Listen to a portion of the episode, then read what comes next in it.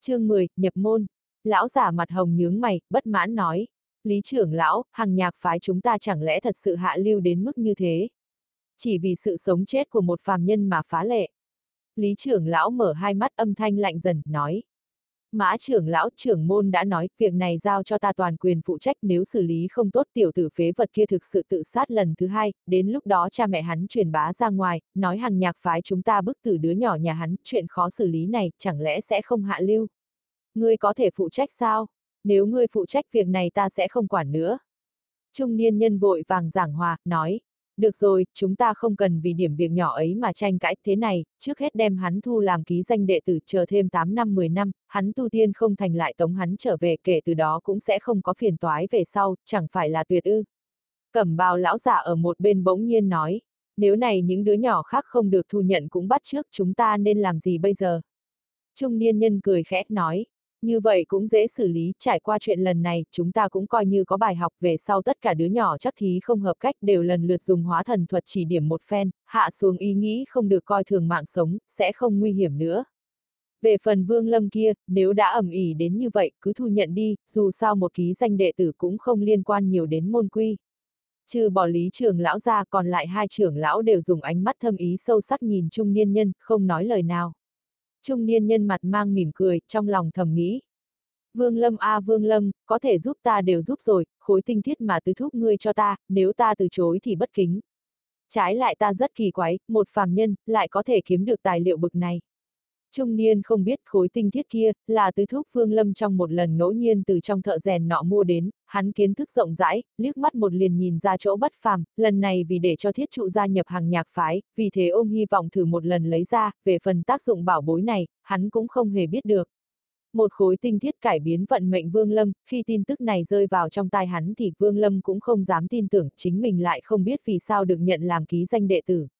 Hai ngày sau, hắn đưa cha mẹ tiễn xuống hàng nhạc phái, nhìn vẻ mặt hưng phấn của phụ mẫu, Vương Lâm trong lòng cũng có chút vui sướng âm thầm quyết định phi thường cố gắng ở trong này tu tiên. Bất quá ý nghĩ là như vậy, sau khi phụ mẫu hắn xuống núi, liền thay đổi, Vương Lâm bị gọi vào một tòa nhà chuyên môn an bài ký danh đệ tử công tác một hoàng y thanh niên khuôn mặt gian xảo, mặt mang vẻ khinh thường, đánh giá hắn từ trên xuống dưới một lần, cười nhạo nói. Ngươi chính là Vương Lâm kia dựa vào tự sát mới trở thành ký danh đệ tử sao? Vương Lâm nhìn hắn một trầm mặc không nói, thanh niên lông mày nhíu lại cười lạnh nói.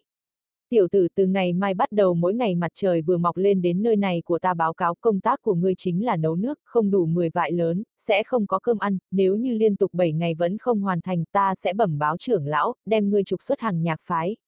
Đây là quần áo của ngươi, nhớ ký ký danh đệ tử chỉ có thể mặc áo xám, chỉ có trở thành đệ tử chính thức mới có thể phân phát quần áo màu sắc khác.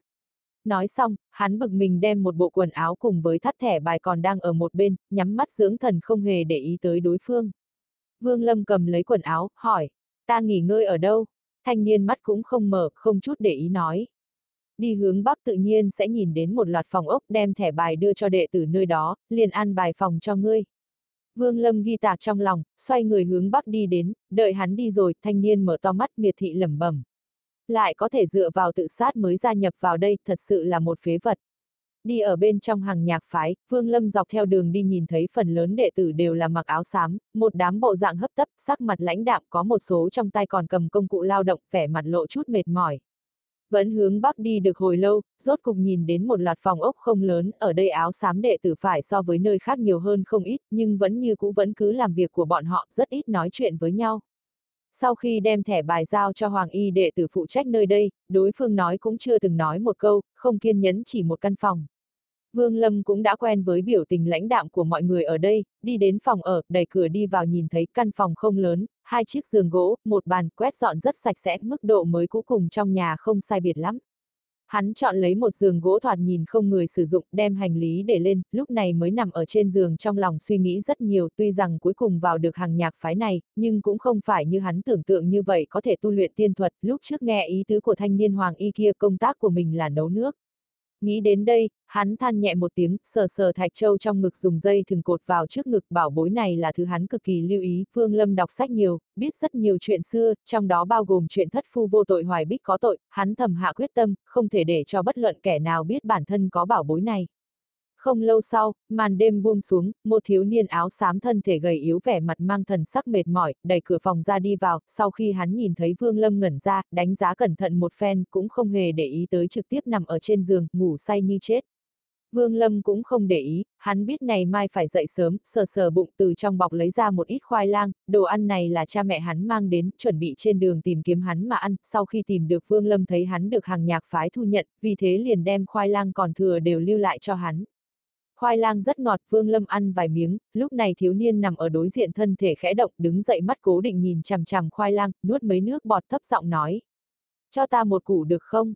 Vương Lâm lập tức đem ra mấy củ ném tới trên giường đối phương, cười nói. Ta nơi này có rất nhiều, ngươi thích ăn thì ăn nhiều một chút. Thiếu niên lập tức nắm lên ăn ngấu nghiến nuốt vào trong bụng, sau đó vội vàng chạy đến bàn bên cạnh rót chén nước uống một ngụm thở dài. Con mẹ nó tiểu ra ta hai ngày cũng chưa ăn gì, bạn hữu cảm ơn. Đúng rồi, ngươi tên gì? Vương Lâm nói tên ra thiếu niên nghe xong, nhất thời ngạc nhiên, thất thanh nói. Ngươi chính là Vương Lâm hả, phế kia dựa vào tự sát mới tiến vào hàng nhạc phái. Nói đến đây, hắn cảm thấy ngượng cười nhẹ nói. Bạn hữu ta gọi là Trương Hồ, đừng để trong lòng, hiện tại trong phái hầu như không ai là không biết ngươi, ngươi cũng đừng trách ta vừa rồi nói như vậy, thực ra ta rất bội phục ngươi, lại có thể sử dụng như vậy phương pháp tiến vào. Vương Lâm cười khổ, cũng không thanh minh, lại đưa qua mấy củ khoai lang. Trương Hổ vội vàng tiếp nhận, sau ăn mấy khẩu ngượng ngùng nói. Vương Lâm, ngươi vẫn là chừa cho mình chút đi, ngươi mới tới đây, không biết con trồn tạp vụ ở đây trong lòng tâm địa gian xảo, chờ ngày mai ngươi làm việc sẽ biết rõ con mẹ nó, hắn quả thực sẽ không nhìn những đệ tử ký danh chúng ta như con người.